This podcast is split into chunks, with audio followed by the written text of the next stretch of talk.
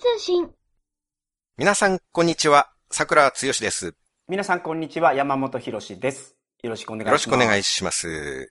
さくらさん、君たちはどの主義で生きるかについて言いたいことがあるそうなんですが。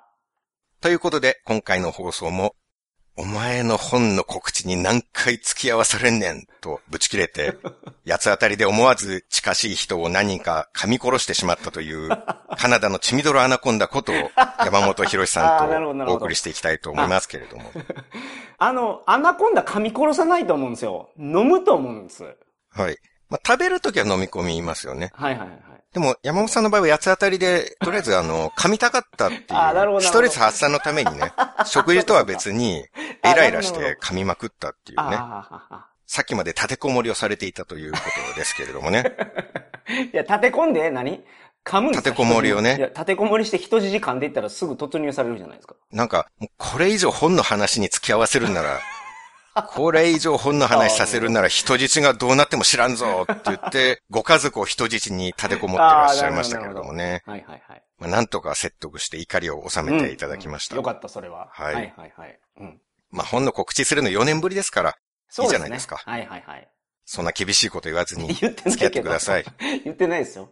これが遺作になるかもしれないですからね。あ、まあまあ、それはね、そうかもしれない。はい。ということで、いよいよ本日発売になりました。はい。私の新う刊、ん。君たちはどの主義で生きるかでございますけれども、おめでとうございますあ。りがとうございます。やっぱり、そのどこが、その、なんか、あれですか？一番、なんか、やり遂げた感があるっていうのかな？提出した時なのか、OK ですってなった時なのか。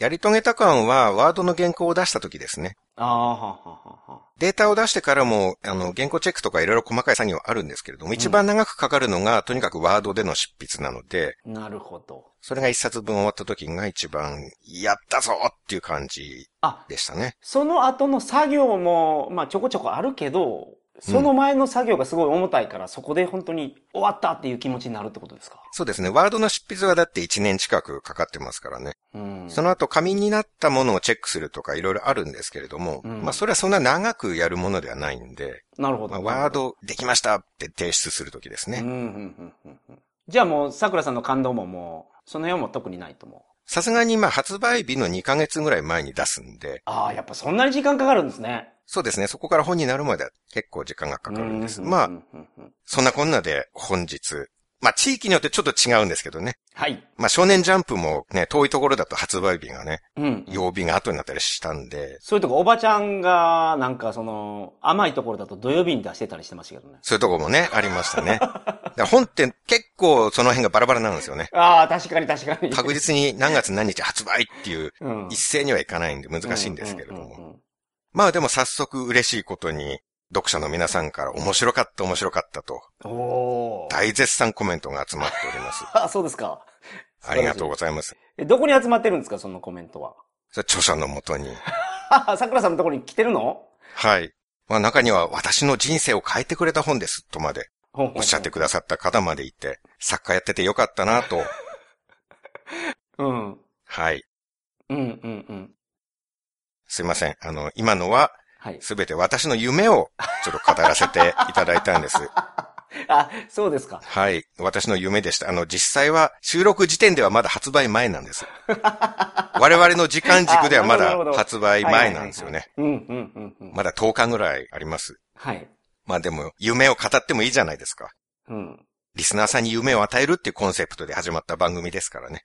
まあ、パーソナリティが夢も語れないようでどうしますかああ、なるほど、なるほど。そうですね。この夢から覚めたくないですね。うん、うん、うん。現実に戻りたくないです。ああ、そんな気持ちになるんですか。結果が出るっていうのが恐ろしいんですよ。うん。自分の本が書店に並ぶことにワクワクを感じてたのは5冊目ぐらいまでで、それ以降はただ怖いんですよね。ああ、プレッシャーになるんや。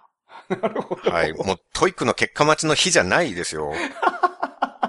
もう一冊一冊の成績で、もう今後の作家生命が左右されるわけですからね。ああ、そうですよね。うん。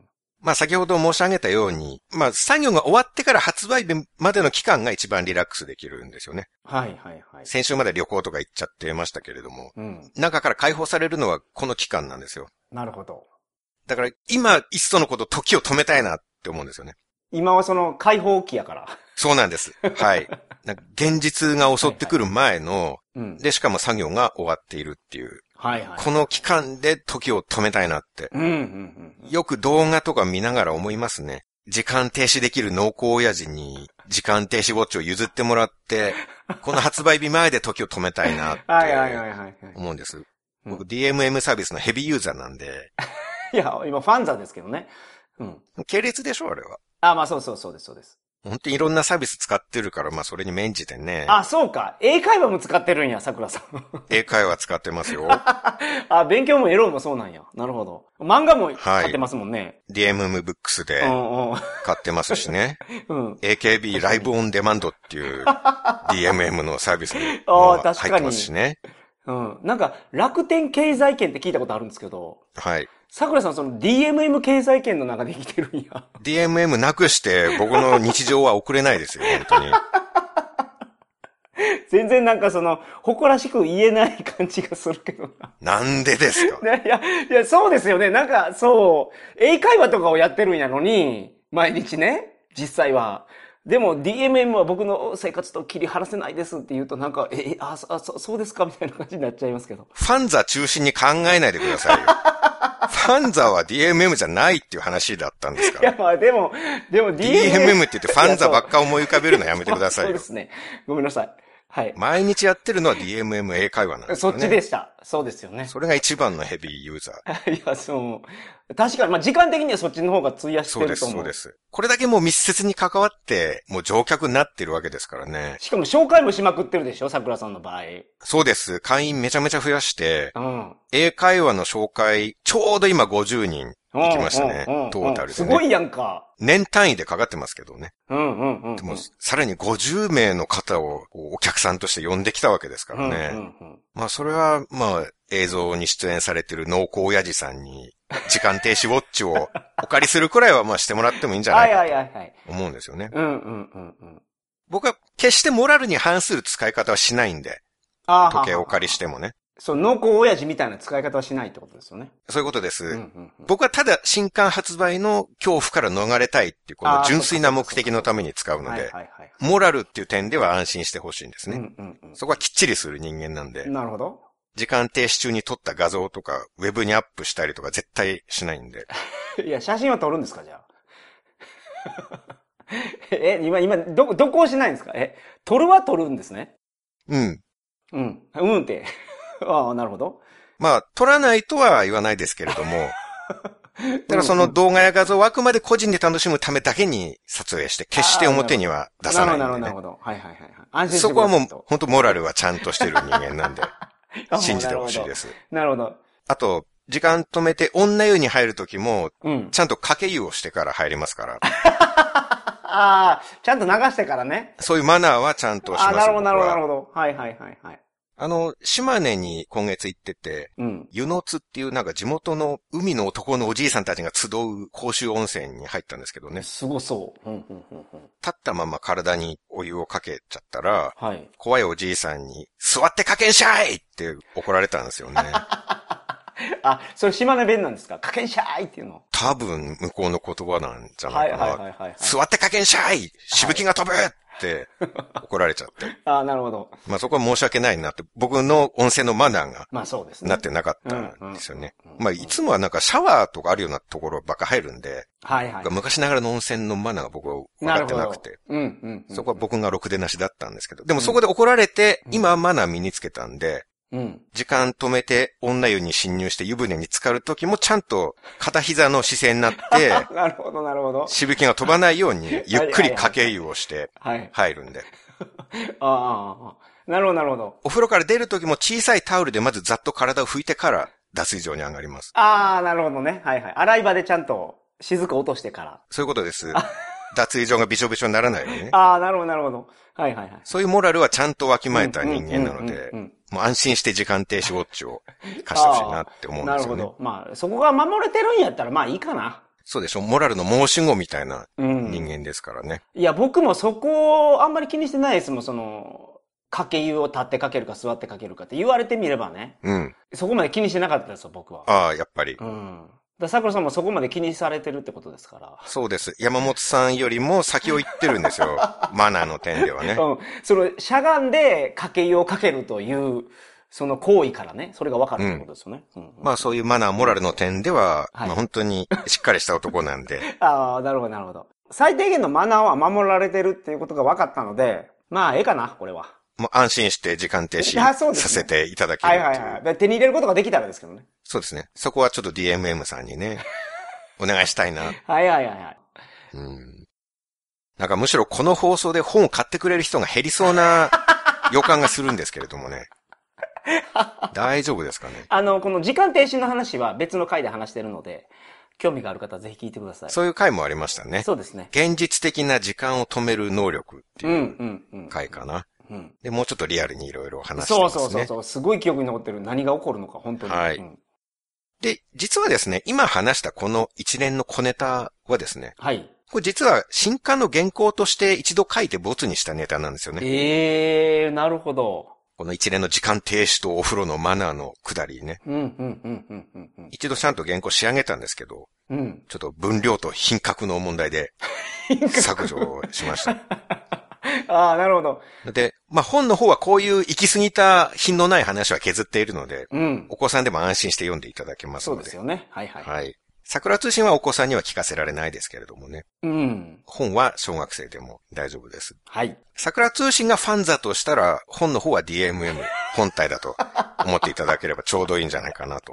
ああ、なるほど。はいはいはい。わかりやすいですね。そういう関係性ですね。はいはい、はい。なるほど、なるほど。でこうやって本の原稿でカットした部分だけ別ファイルでワードにまとめてたりするんですよ。はいはいはいはいはいはい。後からやっぱり戻したいって思う時もありますからね。おー、なるほど。はいはい。ので修正を加えたりしたら、元の方を取っとくんですよ。うん。他のワード、カットした原稿、カット原稿はいはいはいっていうファイルがあって。うん。でそこだけでワード100ページいきましたね。えー、なるほど。本原稿がワード214ページなので、うんだから本、半冊分の文章は書いたけど消してるっていう感じなんですよね。この修正の執念深さは割と物書き会でも随一なんじゃないかとうん。思ってるんですけれどもね。これだけの分量を書いては消し、書いては消しっていう。まあ、山本さんに言わせるとただの非効率野郎ということになるんですけそんれども、ね。なこと言ってないけど、効率いいと思う。部品部品で組み合わせができるってことでしょ、桜さんは。部品部品。うん。だから先ほど言ったようなネタが書いてた時にボツになったら、それを部品として、オブジェクトとして別のところに置いといて、また後で取り出して使えるってことになるんですよね。そうですね。まさに今回のように再利用を時々はいたしますね。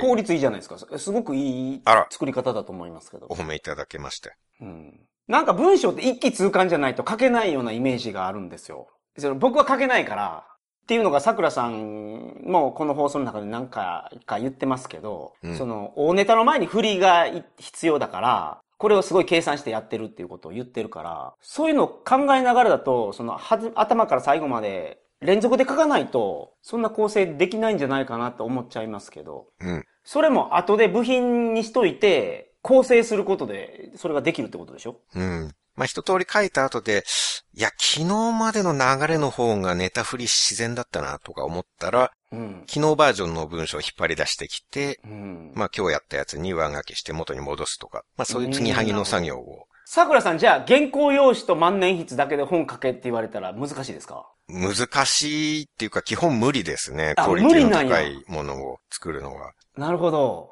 ただ、時々何々展示館とかで昔の文豪が書いた原稿とか見ることがありますけれども。まあものすごい修正してますよ。はいはいはい。僕、司馬遼太郎さんのやつ見たことある。はいはい。うん。結構パソコン、ワードで切り張りするのと似たようなことを原稿用紙でやってるんですよね。はいはいはいはいはい。なるほど。吉本バナナさんにお話を伺った時は、うん。工作作業がものすごく上手くなったっておっしゃってましたね。へえ、なあるほど。の、原稿用紙をハサミで切って貼り替えたりするんですって、別の部分に。あーはははははは。だ手作業、アナログのコピペですよ。確かにね。うんうんうんうん。アナログの切り取り貼り付け、はいはいはいコピー貼り付けをやってたってことですよね。しかもそれが上手になるぐらいやってたってことでしょめちゃめちゃやってるってことで、めちゃちめちゃやってると思いますよ。ゃ。なるほどなるほど。そうか、昔の人も、なんか、昔の人もそういうやり方がいいんじゃないかなと思ってやられてた方もいたけど、桜さんの場合はパソコンがあるから、すごい効率的にできるんや、それが。本半冊分の修正を、これを原稿用紙でアナログでやろうと思ったら、これは、ど、どう、どういうことになるんだっていう恐ろしいですよ、本当に。確かに。こ今回桜さんがやったことを、吉本バナナさん方式でやると、もう想像つかんと。原稿用紙ほぼ全マス切り取ってるっていうことになるんじゃないですかね。ああ、なるほど。一文字ずつバラバラになるレベルで切り張りしなきゃいけないと思いますよ。パラグラフごとじゃなくてってことですか？だってそれは文字は手にオファーだけ変えたり、まあいろいろするわけですからね。単語を入れ替えたり。なるほど、なるほど。日本語は英語と違ってう、ん。文節だけぐちゃぐちゃ入れ替えたりできるんですよね。はいはいはい、はい。英語は順番が大事だけど、うんそうそうそう。順番変えれるからね。うん。まあちょっと話がそれましたが、はい。あの、今の時間停止とマナーの話っていうのは、カント主義、あるいは人格主義っていう章で書いてたんですね、もともと。はいはいはいはいはい。カント主義っていうの、まあこれも主義思想の一つとしてうん一章使ってるんですけど、はいカントっていうドイツの哲学者がいるんですね。はいはい。有名な方ですよね。そうですね。うん。まあご存知ない人も、ウィザードリーシリーズのカント寺院の名前の由来になった人って言ったら多分ほとんどのリスナーさんはピンとくると思いますけれども。誰がピンとくるんですかそんなもんで。来ないですか？めちゃめちゃ古いゲームじゃないですか。ウィザードリーって。残念ながら山本さんは残りの1割の人っていうことですね、じゃあ。めちゃめちゃ古いから、そのゲーム。まあ、社会の、社会の授業の時に習ったような気がする、名前。おーおーなんか難しい授業を受けてらっしゃったんいや、ですね。違う違う違う違う。その名前だけ覚えてるんですよ。っていうのが、カントって、英単語で、ちょっとあの別の意味になるから、そう。うーんななんていうのかな。それで覚えてる感じです。そうなんですか？はい。ごめん。ここ触れなくていいですよ。進みましょう。そここはね、まあ、皆さん、あの、興味がある方は自分で調べてください。そのリアクションからしてファンザ的な 雰囲気のある、ファンザ方面の言葉ですね、多分ね。いや、まあそうです。え、桜僕は知らないです。あ、僕知らないいです。あ、はい。知らんかった。あ、まあまあそうです。そうです。思いっきりファンザ方面のあれです。へえ、あ、そうなんですね。うん。なんか英語っぽくない発音な気がしますけどね、関東。まあそうなんですね。はいはいはいはい。え、本当に知らないんですか、桜さん？え、知らないあ、ですよ。そうなんや。あ、まあ、じゃあいいです。ごめんなさい。はい。だって DMM 英会話やってて、 article、記事でその単語出てくることないですもん。絶対出てこない、絶対出てこないけど、でしょ？だから覚える機会ないですよ、そんなの。あ、そっかそっか。 TOEIC の金のフレーズ見てたってそれ出てこないでしょ、あ多分。絶対出てこないです。 TOEIC 頻出単語として出てこないと思うんですよ、その単語。あで出てこないね。うん。それが TOEIC 頻出だったらすごいと思いますよ。覚え、だ普通は覚える機会ないでしょ、それ。英語学習者。なるほど。そっかそっか。逆になんでそれを覚える機会があったのか謎なんですけ調べるでしょ、そのなんかその、ど。いや、調べないな。それエロい、エロい言葉、中学校の時調べませんでした？英語の辞書で調べてたってことですそうそうそう。うちの学校の図書館の辞書とかもエロい言葉全部あの、デカデカに色塗られてましたよ。へえ、あ、そうなんですね。うん。随分教育水準の低い地域だったんですね。まあ、それはそうです。そちらの地それ域はね。は自信ある。はい申し訳ないですけどね、ちょっいや、でもカントさんのことは知ってたから。うん。まあ、きっかけは何であれね。そういうことです。はい。まあ、とにかくそのカントが提唱した思想がカント主義、うん。あるいは人格主義とも言うんですけど。うん、うん、で、そのカントが何を言ったかっていうと、うん。うん。汝の意志の確率が常に普遍的法則となるように行為せよって言って、難しいな。まあ、これがカント主義の説明なんですけれどもね。うん。全然意味わからなかったけど。はい。まあ、あの、哲学者っていうのは自分勝手なうぬぼれ野郎が多いので、うん。簡単なことをわざわざ、ほら、こんな難しい言葉の使い方する俺すごいだろうん。俺は頭いいんだぜって、うん、うん。こう自慢したいがために、わざと一般人では理解不可能な難解な言い回しをする傾向があるんですね。うん、なるほど。前、桜さんも言ってましたね、この、哲学者がっていう話ではなくて、その、学者さんとか先生とか、そういうポジションの方は、はい。ある程度その、権威付けされた言葉を使わないとうん、信用されなくなるからみたいな話されてませんでした、あの、大学の先生とか、まあ、哲学に限らずね、大学教授とかが書く本は、その傾向がありますね。うん、うん、うん、うん。それが入門書とかでも、その、ゼロから始める哲学入門みたいな本でも、大学の先生はもう平気で専門用語を並べてきますからね。いかに僕が優れてるだろうっていうのを示すためにそれをやっちゃうっていうこと？を。うん。まあ、こういう難しいことを書ける俺様は偉いんだぜって。大学の先生たちもやってくるんですけどね。うん、うん、うん。もうお前のブログで書けよって思うんですよね、僕は。人から金取ってやるなよ。確かに。確かにね。うん、うん、うん。その本を読んだ人は、せっかく哲学勉強してみようかな、このゼロから始めるっていう入門書を読んでみようって、お金出して本買った人が、ああ、なんだ、全然わかんない、もう哲学なんてもういいやってなるわけですよ。うんうんうん確かにね。うん。でもその辺、もう読者のこと一切思いやれない。うん。普通の人はどういう文章なら分かってくれるかなっていうことが分からない、この自意識過剰な専門バカが、せっかくそこに興味を持ってくれた普通の人を追い払ってるんですよ。なるほど、なるほど、なるほど。うん。本当に害悪です。はいはい。自意識過剰害悪専門家ですね。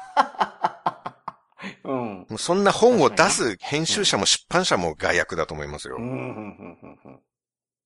うん。まあ、ちょっとね、今の部分は放送上ではカットということにさせていただこ いやいや、うかなと使っていい。じゃないですか。僕が言ってたっていうことにしていいから。使ってくれていいですよ。あ、いや、でも確かにそう思う。その、目的が哲学を広めるためにやってんのに、自分がこんなに偉いんですよとか、僕こんなにすごいんですよっていうのを示さなくてもね、そんなところで。そうなんですよね。うん。ただ結局、人はみんなやってしまうことでもあるんですけどもね。はいはいはい。これは歴史マニアの人もそうだし、ディズニーマニアの人もそうだし、うん。初心者に対して知識マウントを取ろうとするっていうのはどのジャンルでもあることで、うん。まあだからこそ全てのジャンルはマニアが潰すって言われたりしちゃうんですよねまあおかげさまで僕なんかは噛み砕いてそこを説明するからお仕事になってるっていうのもあるのおー、逆にね、みんながそうやから。そうなんですよねまあそういう点では感謝しなきゃいけない立場でもあるんですけれどもね。うんはいはいはい。まあね。まあ、山本さんがあまりにもお怒りだったんでね。俺？俺って、山本さんのせいにしていいっていうことだったんで、あ、そうですね。はいはい。だから言ってみたんです僕僕に言いましょう。うんうんうんうん。まあ話を戻して、はいカント主義、うん。汝の意志の確率が常に普遍的法則となるように行為せよ。うんうんうんうん確率っていうのはサイコロ振った確率とかじゃなくて、はい。アイデンティティの確率とかのやつ？あ、それでもないですね。ほうほうほうほう角っていうのは、角が違うの角っていう字に、まあ率は率、普通のサイコロ振った確率の率なんですけれどもね。はいはいはいはい。まあ、なんとも難しいです。何時の意志の確率？何時はまあわかりますよね。あなた。うん。お前。うん。まあこれはサザンの曲とかでも出てきますから、馴染みがあると思います。出てきます出てきましたっけ？はい。今何時？あ、そうね、今何時、大体ねそうね、大体って歌ってますそからね。の何時と違うから。今何時？ちょっと待ってて、と。あ、か、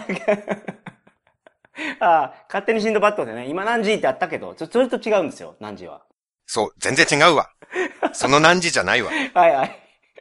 まあ、このギャグも一旦本の原稿で書いてカットした部分でございます。ああ、なるほど。まあ、アラフォー未満の読者さんには何のこっちゃわからんということで、カット原稿ファイルに移行させることになりましたけど、ね。なるほど、なるほど。で、あの、確率っていうのを広辞苑で引いてみると。この確率の意味はですね、うん。古代からライプニッツの頃までは証明なしに認められる自明の命題行為などの意。カントは行為の主観的規則の意味に用い、客観的道徳法則から区別したと。近世以後は行為や論理の規則の簡潔な原表の意となっております。うん。あの、だから、あの、わかりやすく書けっていう話をしてたと思うけど。そういうことですね。わけわからんやないか、それ。まあ、広辞苑も結局哲学の項目なんかは自意識過剰外役専門家たちが執筆してるんですよ。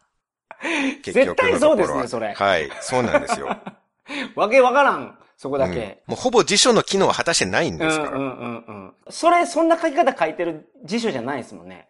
他のリリンゴとか項目はね、は普通に書いてるでしょ。おそらくね。うん。じゃあ一応リンゴ調べてみましょうか。そしたら。ああ、いいですね、いいですね。うんうんこれも、またそんなわけわからんことになってたら、リンゴも読んで説明がわからなかったら、それこそ辞書の意味が全くないっていう ことになりますけどね。そうそうそう。僕らリンゴは知ってるから。うん。で、本当にその合ってるかどうかわかりますよね。それ読んだ時に。バラ科の高木、高い木、うんうん。及びその果実、中央アジア原産、北半球温帯冷帯の代表的果樹。うん。日本には明治初期に導入、青森、長野など冷涼な地方で栽培、うん。みたいな。全部わかる。やっぱああ、こっちはやっぱりわかりますか？り。うん。まあ、言葉はちょっとね、格式高い言葉になってるけど、やっぱり。うん。話し言葉ではないですけど、まあ、全部わかる、それ。じゃあこっちはわかりますね。わかります。はい。ライプニッツの頃までは証明なしに認められる自明の命題公理など、カントは行為の主観的規則の意味に用い客観的道徳法則から区別した。うん。これなんで OK 出たんですか、これ？広辞苑も。広辞苑の編集をした人が意味が分かってないから、まあ専門家が書くならそれでいいやってしたんじゃないですかね。ああ、なるほどね。でも、この説明を理解できる人は辞書を引く必要のない人なんですよ。はい。はいはいはいはい。本当にそうですね。今の説明を、はい、そうですかって理解できる人は、辞書を引かなくても確率の意味は分かってる人なんですよ。うんうんうん。辞書が必要な素人は辞書を引いても全く意味が分からないってうんういうんうん。情けないことになるんですけれどもね。いや、本当にこれはいい例ですね。その専門家が生きったことによって、何の意味もなさなくなってるという。誰も使えないものになっちゃってるっていう。読者のためじゃなくて、書いた人の満足のために存在する文章っていうか。で、その人が偉いから、その、検閲も通り抜けてるってことでしょ、それ。そういうことですね。だって明らかに編集者の人よりうもん、書いた人の方が偉いし、その専門的な知識があるわけだからうんうんうん、口出しできないんですよねう。ん。編集してる人の方うんが、おそらくね。うん。で、まあ、ちょっとキリがないのでざっと説明をしますと、はい関東が言ってることは、うん。いかなる時にも基本的な道徳を守って生きろっていうことを言ってるんですね。はいはいはいはいはい。人としての教科書的な道徳に従え。うん。っていううんうんうんたとえどんな悪い結果を生むことになっても、まあ一般的にダメだって言われてることはするな。はいはいはい。何があってもいい子でいろっていうのを徹底するのが関東主義。うんうんうんうんうんうん。これはいい例があるんですけれども、はい。太平洋戦争の後日本食料なかったんですね。うん。米が全然ない。はいはいはい。本来配給されるはずなんですけどう、ん。それも全然配られないと。のでみんな闇米を買ってたんですよ。はいはい。裸足の弦とかで読みましたわ、それ。うん。うん。本来違法なんですけどね。はい。こっそり農家の人とか、うんうんあるいは、まあ、マフィアみたいな人が仲介してたのかもしれないですね。。多分、高知では山本さんのおじいさんとか、一族の方が取り仕切ってたんでしょう。そうかな。いや、わかんないですけどね。うん。高知でお金が動くところで山本一族が関わっていないところはないと言われている あ、そそううですからなんですか。。うん。まあでも、これルール違反なんですよ。闇米の売買は。確かにね。うんうんうん。だから、カント主義だと、これやっちゃダメなんですよ。はいはいはいはい。いい子じゃない行動だから。いかなる場合でもでしたもんね、関東の場合。そうですう。ん。で、裁判官をやっていた山口義忠さんっていう方がいたんですけど、はい。この山口さんは、まあ裁判官なので、うん。もう法の番人である自分が法を犯すことなんて絶対できないって言って、はい。闇で食料を買うことを拒み続けて餓死してしまったんですよ。うーん。なるほど。そこまでしろっていうのがカント主義、カントの思想なんですよね。なるほど。何が何でも人としての教科書通りのモラルを守れっていうね。その関東の原理主義まで行ってしまうと、そ、そこまで行くと。そうですね。まあ、この山口さんが関東を信奉してたかどうかは知らないですけどね。はいはいはいはい。まあ、同じようなことを思想の柱にしていた。はいはいはい。なるほど。まあ、あとは何が何でも嘘をつくなっていうのも関東は言ってるんですよね。たとえ殺人鬼から逃げている人を自宅でかくまっていても、うん。うん。殺人鬼が訪ねてきて、ここにあいついるかって聞かれたら、うんはい、いますって正直に言わなきゃいけない。はいはいはい。絶対嘘をつくなっていうことをうん関東は言ってるんですよね。はいはいはい。なるほどなるほど。この辺いろいろ本で具体例を出しながら突っ込み入れてたりするので、読読んでいただきたいんですけれどもう。ん。ただ思想なんで別にどれが正解どれが不正解はないんですよ。はいはいはい。本人がそう生きると決めたならそれでいいんですよね。うん。闇米を食べるのを拒否して死ぬのも、それはその人の生き様なんで、うんうんうん人間ただ長く生きるために生きてるわけじゃないんでね。うん。うん、まあ思想がね、そういう方もいらっしゃるでしょうから。うん。どっちかっていうとなんかその裁判官の方の方が日本人的な気もするんですよね。うーん。日本の歴史を振り返ると、あの、山陰地方にいた帰りに京都に数日寄って、はい。戦国武将とか幕末の志士たちのお墓を訪ね歩いてみたんですけど、うん。まあそこで思ったのは、もう後世に名を残してる人っていうのは、どう生きるかっていうことしか考えてないんですね。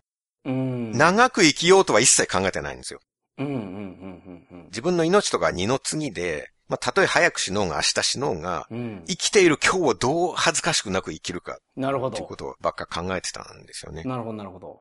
それがなんか日本の伝統、日本人のこれまでの傾向なんじゃないかっていう気もするんですけどね。そこを、ただ長く生きることだけが全てだっていう価値観を押し付けたせいで国が丸ごと滅びそうになっているのが2020年以降の日本なんで、うーん。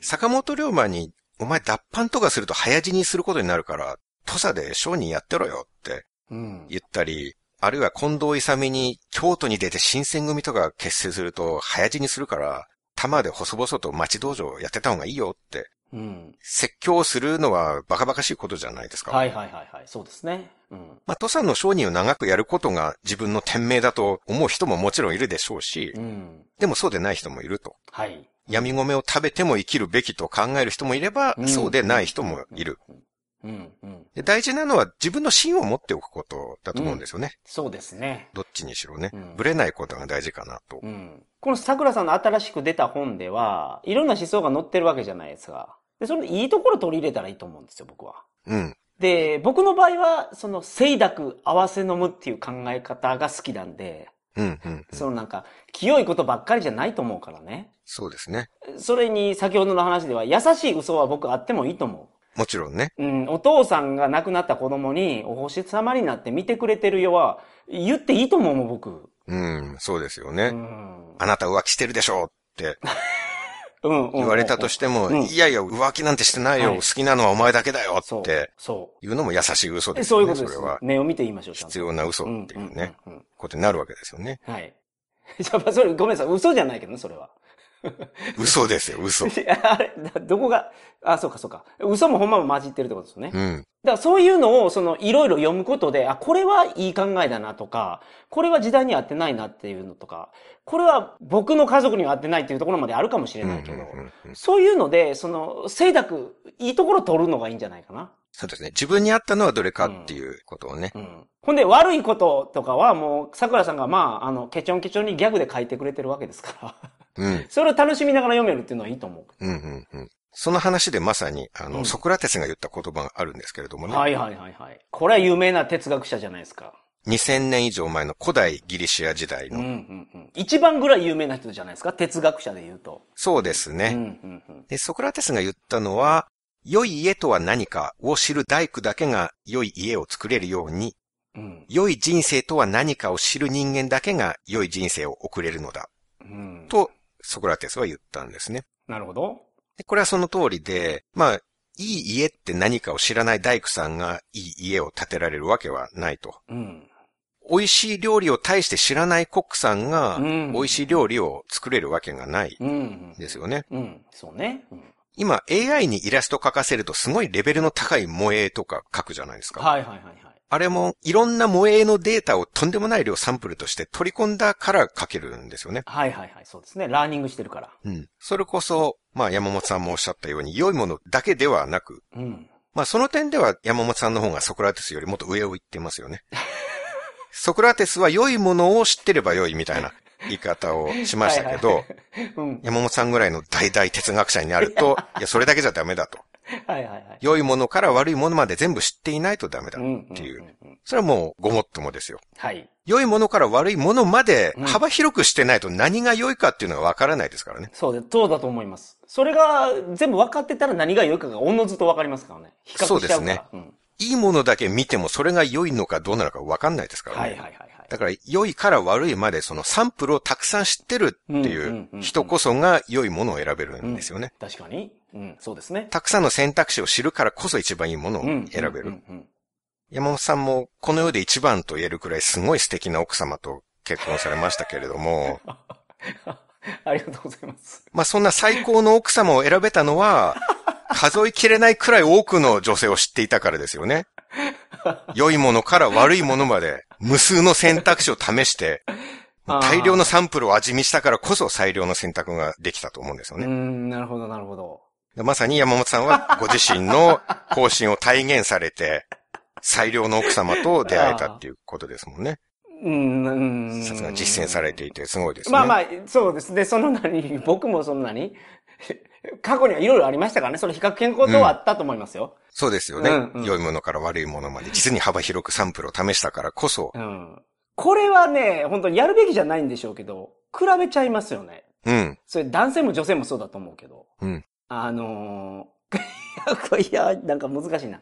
比べますよね。比べますねこここは。うん。はい。まあそうやって比較検討は、まあ確かにあったかもしれないですね。やっぱり、うん。もう AI が萌えを取り込むかのごとく、もう数えきれないぐらいのサンプルを取り込んでお試しされて選んだわけですもんね。いや、まあ、その若い時はね、なんかその、合コンとか好きやったからな、俺は。まあ、その経験があるからこそ先ほどのね、主張が良いものから悪いものまで、たくさん試すのが大事っていうそこにたどり着いたわけですよね。いやいやその教訓にね。そうん。それはさすがだと思いますよ。説得力がありますい。やいやいや、まあ、そうですか。はい。うん。でまあ、それが、そのことが我々が日々をどう生きていくかっていう方向を決めるための主義とか思想についても全く同じことが言えるんですよ。うん、うん、うん、うん、うん。選択肢として自分の生きる道を考えるときうんに哲学者とか思想家が作ってきた世の中の主義思想を学んでおくっていうのが役に立つんですね。それはそう思う。だってその人間は、僕らは何か問題が起きた時に悩むから。うんほ。んで、こっちの道が正しいんだろうなと思いつつも、そのビクビクいっちゃうからね。そこを先に歩いた人とか、こういう考えがあるからそっちを選ぶのが、僕はいいんですよっていう背中を押してくれる思想とか考えが、うん何年も前からあるっていうのは、すごい心強いと思う。そうですね。それもその何年も前どころじゃないでしょ。2400年ぐらい前ですから うんうんねう。んソクラテスとかは。そうそうそう。だから本当に普遍的な考えだと思うんですよ。そ、それは。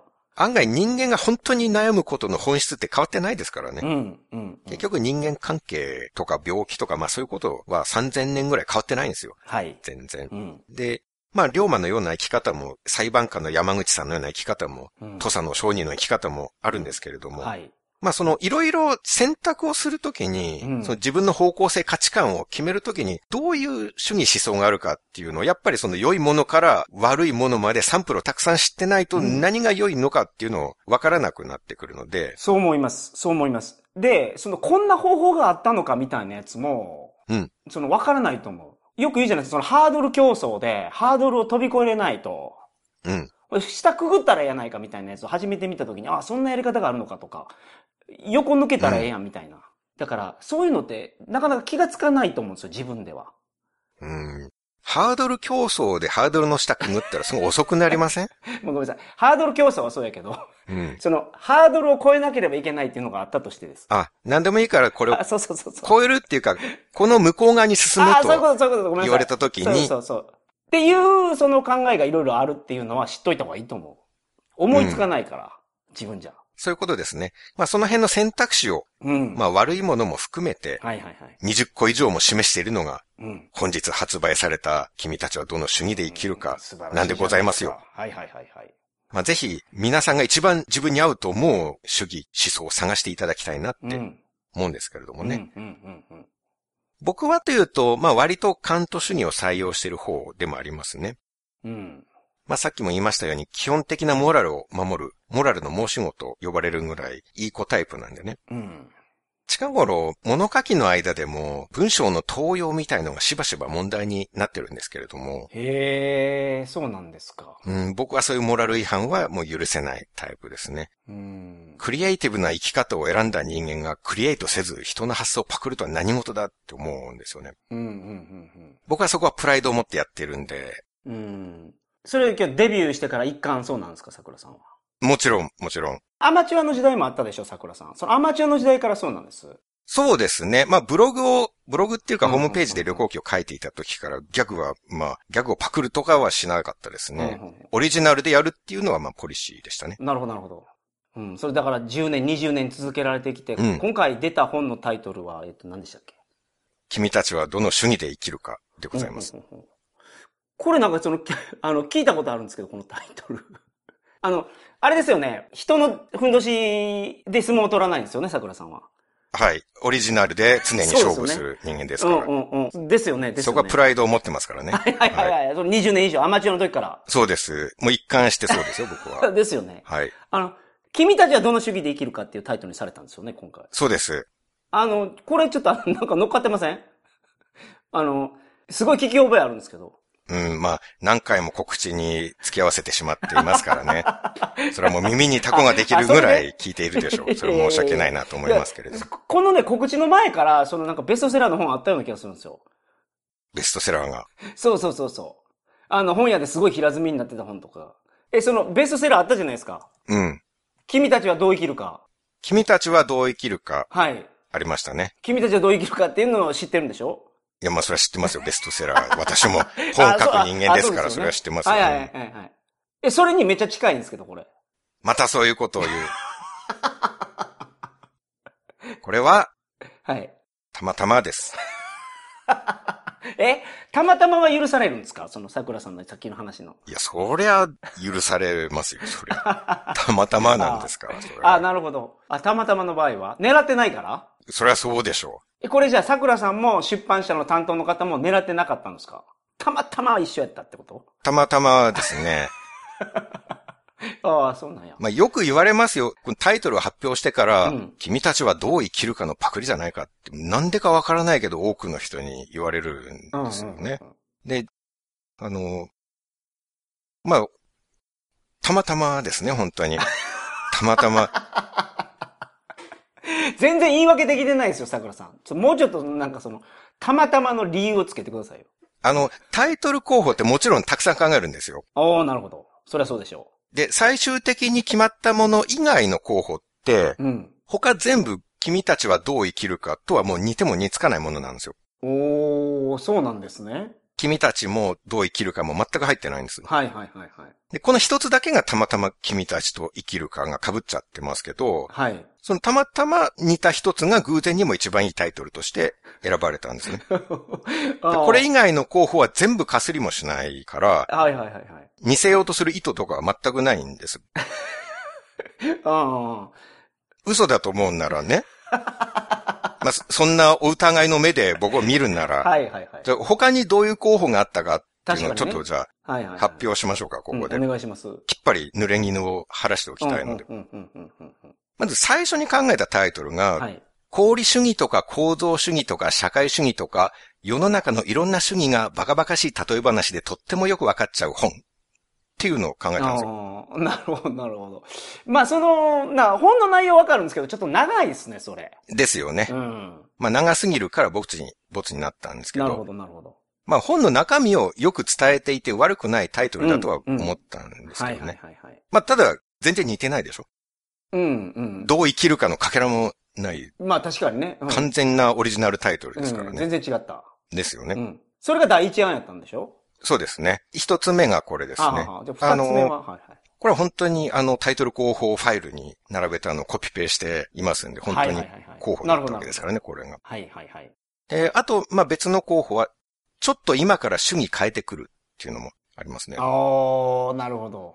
れはシンプルだし、まあ、あんま硬くなくて、ライトな感じでいいかなって思いましたね。けど、それもちょっと聞き覚えありますけどね。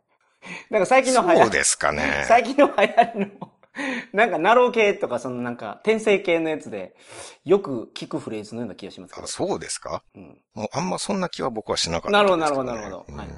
まあ、でもこれも、まだ、君たちはどの主義で生きるかとは全然違いますね。全然違いますよね。うん、うん、うん。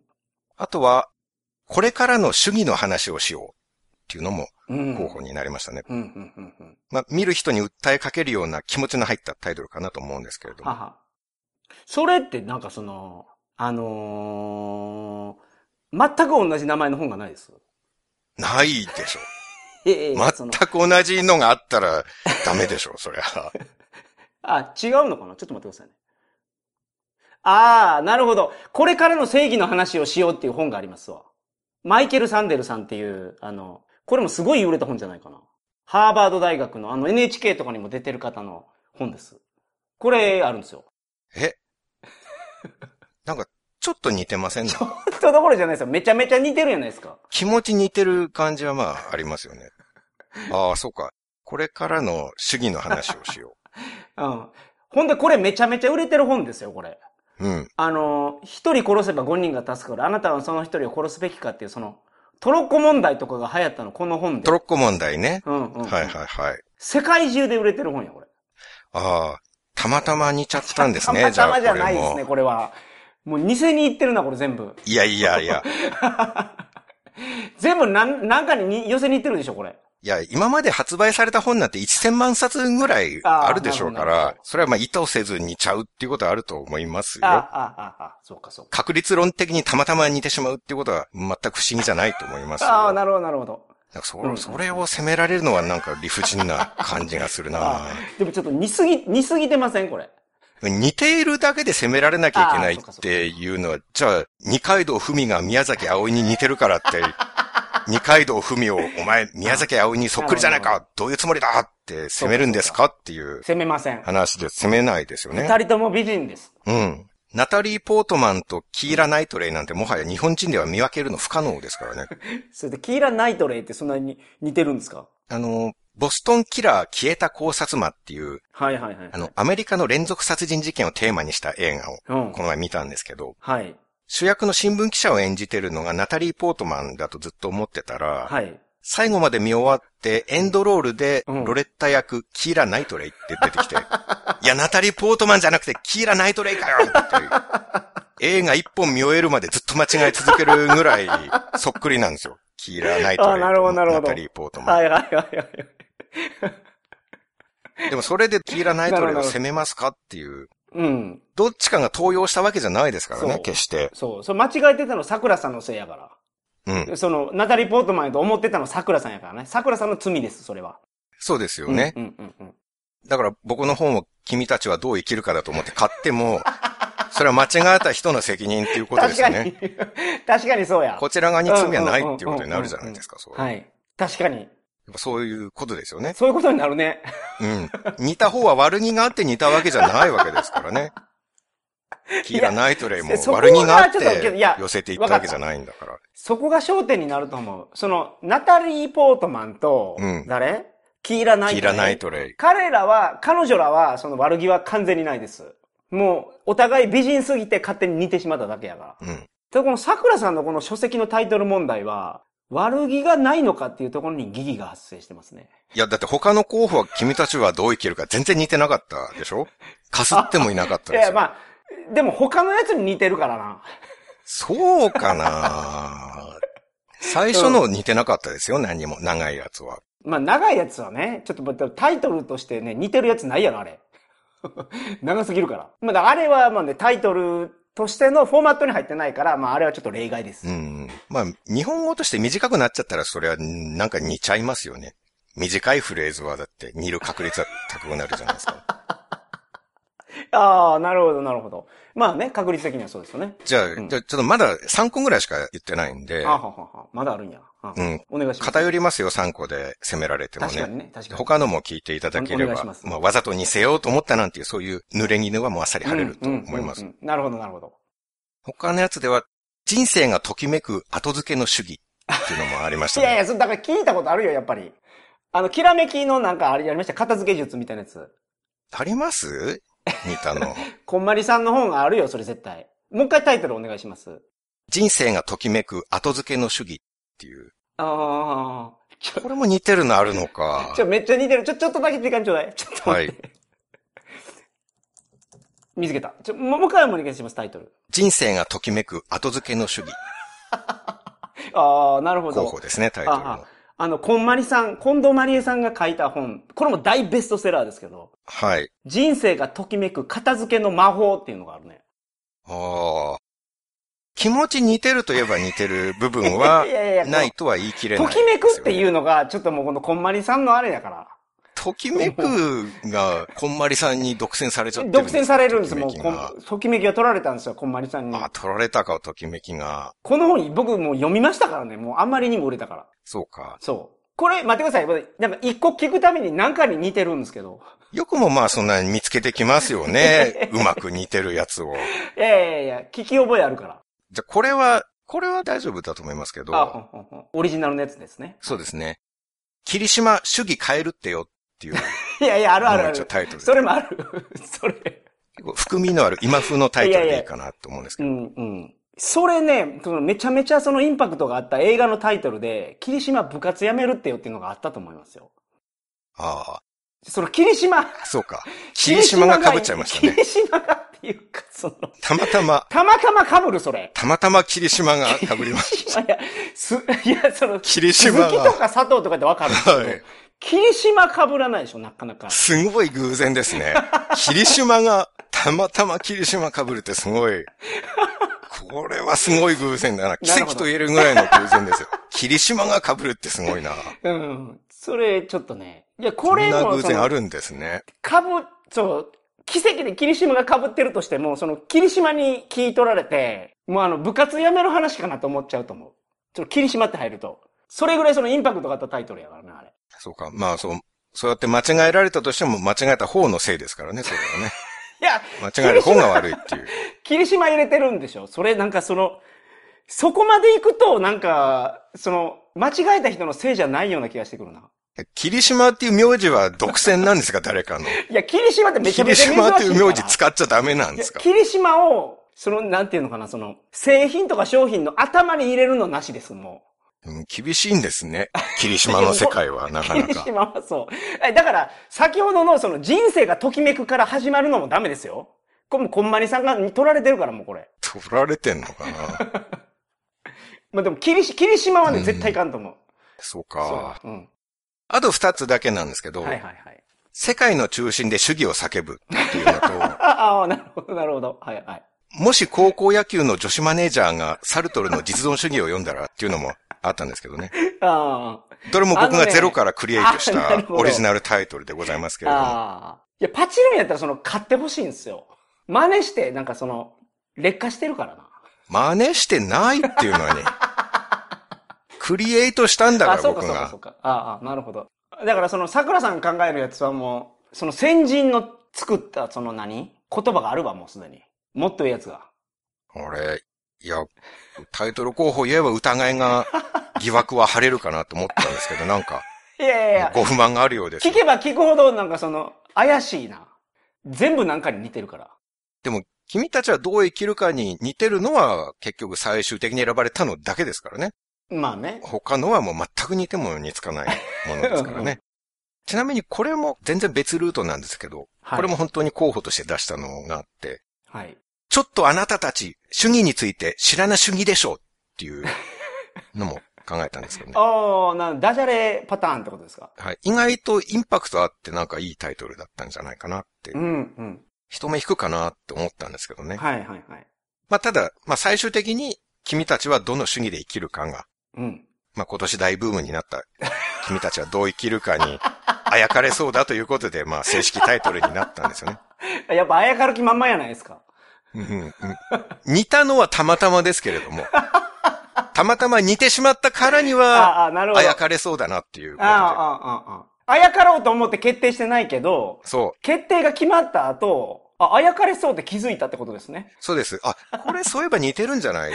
あやかろうぜっていうことにちょっと待ってくださいなったわけです。その、その会議、本当にその会議の定義になってんのかな、それ。すごい泥泥酔しながらやってません？それ。まあ出版界っていうのは何でもありな世界ですからね。ああ、なるほど。あ食うか食われるかの世界ですもんね。そういうことです。生き馬の目を抜いて生きていかなきゃいけないんですから、我々は。はいはいはい。はい。ということでね。はい。まあこれで僕の疑惑は晴れてスッキリした ところでうん、深まったけどな。何を言うか。はい。まあということでですね。はい、はい。2024年に向けてうん、これからこの混沌とした日本でどう生きていくか、うん。どの主義思想を持って生きていこうかっていう、この年末年始考えるいいタイミングだと思うんですよね。うん、うん、うん、うん。なんと、皆さんのおかげで、はい。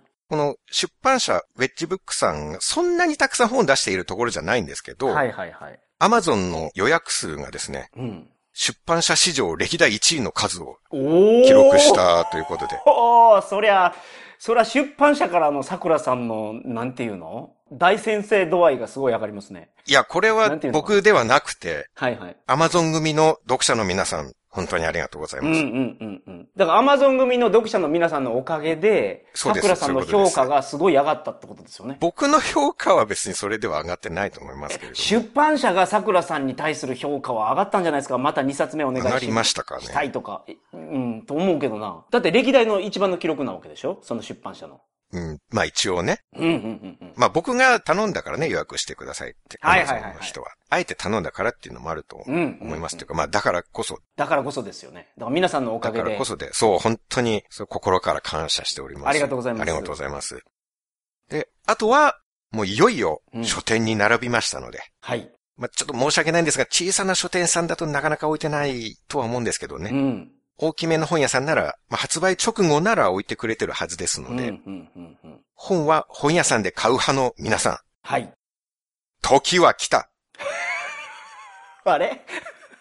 ちょっと、はい。新日本プロレスのリングアナウンサー風にちょっと言ってみました。ああ、なるほど、なるほど。時は来ました。うん。リスナーさんが一人一冊買ってくださればもう一瞬にして売り切れて重版出退になるはずなんですよね。うん、うん、うん、うんうん。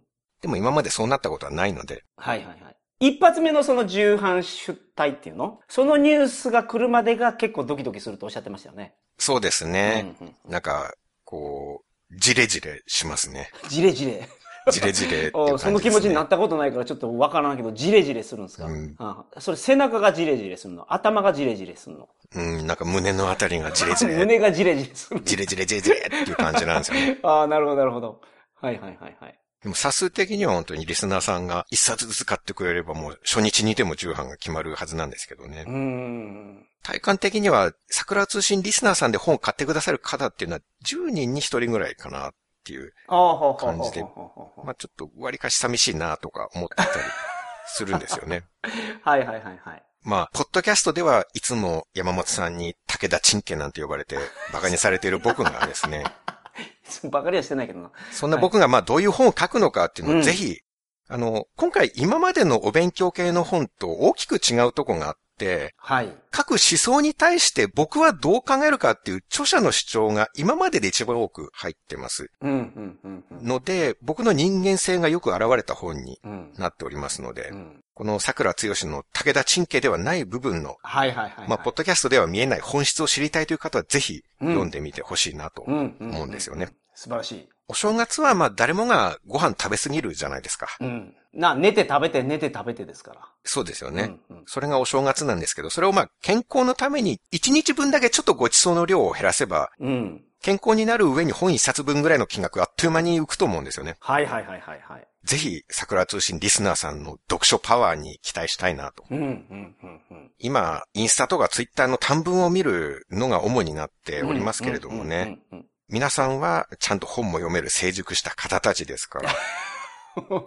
もうそれがよくわからないけど、まあ。まあけど、この桜通信のリスナーさんは桜さんの本は楽しめると思う。桜通信っていうのがテイストがもう桜さんの本のテイストを持ってきてるやつやから。はい。少なくとも正反対の意見とかじゃないわけですから、考え方が真反対とかではないことは確かなわけですからね。そうです。はい。あと、読んでくださった方は、ぜひ感想をつぶやいていただいたり、Amazon のレビューなんかもポチッとしていただけたら大変嬉しいなと思います。今、Amazon ってもう文章を書かなくても星つけれるみたいなんで、おー、なるほど。簡単だと思います。はいはいレビューの評価が高ければそれも未来の売り上げにつながるんで、うん。あとは僕のジレジレした気持ちもちょっとそれで救われますからね。ああ、なるほど。ああ、みんな読んでくれてるんだって思えばうんうんう、んそれで年末年始安眠できると思います。なんとかそれで。いや大事やね。はい。はいはいはい。桜さんの体と心に平和をもたらすためにも皆さん、お願いします。でこれがね、桜通信にもつながりますんで、そうですね。そう、我々の精神状態がいい方が、うんいいクオリティのやつができるはず。はい。心が平和でないとね。人を笑わせれないから。そうなんです。トゲトゲしてきますから、平和でないと。そうそうそうそう。今はちょっと胸がその、何でしたっけ？チリチリ？ジレジレしジレジレ、ています。ジレジレしてるからね。はい。ということで、はい。このあたりで終わりとさせていただきます。はい。君たちはどの主義で生きるかをぜひよろしくお願いいたします。よろしくお願いいたします。では今回は満足しました。そうですか。それでは皆さんまた、再来週。さようなら。